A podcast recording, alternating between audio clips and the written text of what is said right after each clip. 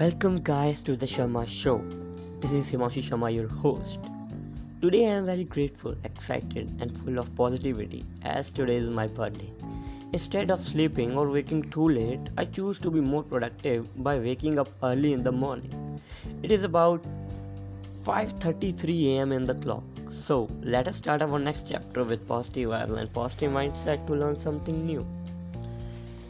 Our next, next chapter is about the goals of reading reading for information and reading for understanding.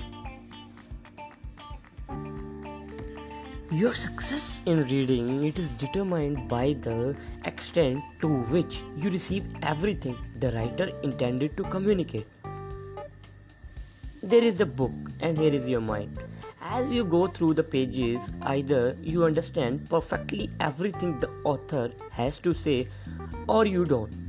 If you do, you may have gained information, but you could not have increased your understanding. If the book is completely intelligible to you from start to finish, then the author and your mind are in the same mold. This symbolizes the common understanding you had before you met. This is the first alternative. Now, the second alternative you don't understand the book perfectly. What do you do then? You can take the book to someone else who think he can read better than you and have him explain the parts that trouble you. He may be a living person or another person commentary or a textbook, or he may be Himanshu to whom you are listening through this podcast. According to me, if you want to learn swimming, then it is must to take the risk of water.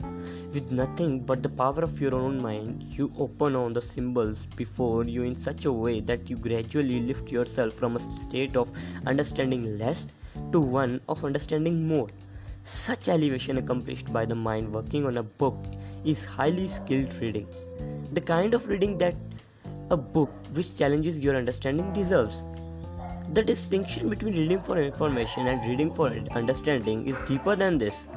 The first sense is the one in which we speak of ourselves as reading magazines or anything else that according to our skill and talents is at once thoroughly intelligible to us.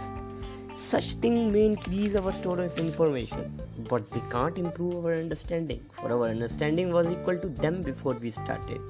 The second sense is the one in which a person tries to read something that at first he doesn't completely understand. Here, the thing to be read is initially better or higher than the reader. The writer is communicating something that can increase the reader's understanding. Here, learning is meet understanding more, not remembering more information that has the same degree or intelligibility as other information you already possess. What are the conditions under this kind of reading reading for understanding? The writer must be superior to the reader in understanding, and his book must convey his readable form the insights he possesses and his potential readers lack. Second, the reader must be able to overcome this inequality in some degree, seldom perhaps fully, but always approaching equality with the writer to the extent that equality is approached, clarity of communication is achieved.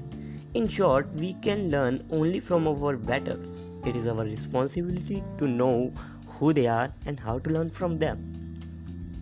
That's all for the today's episode. This is Himanshu Sharma signing off. Thanks for listening me. Let us meet in another episode. For that, learn, apply, and share.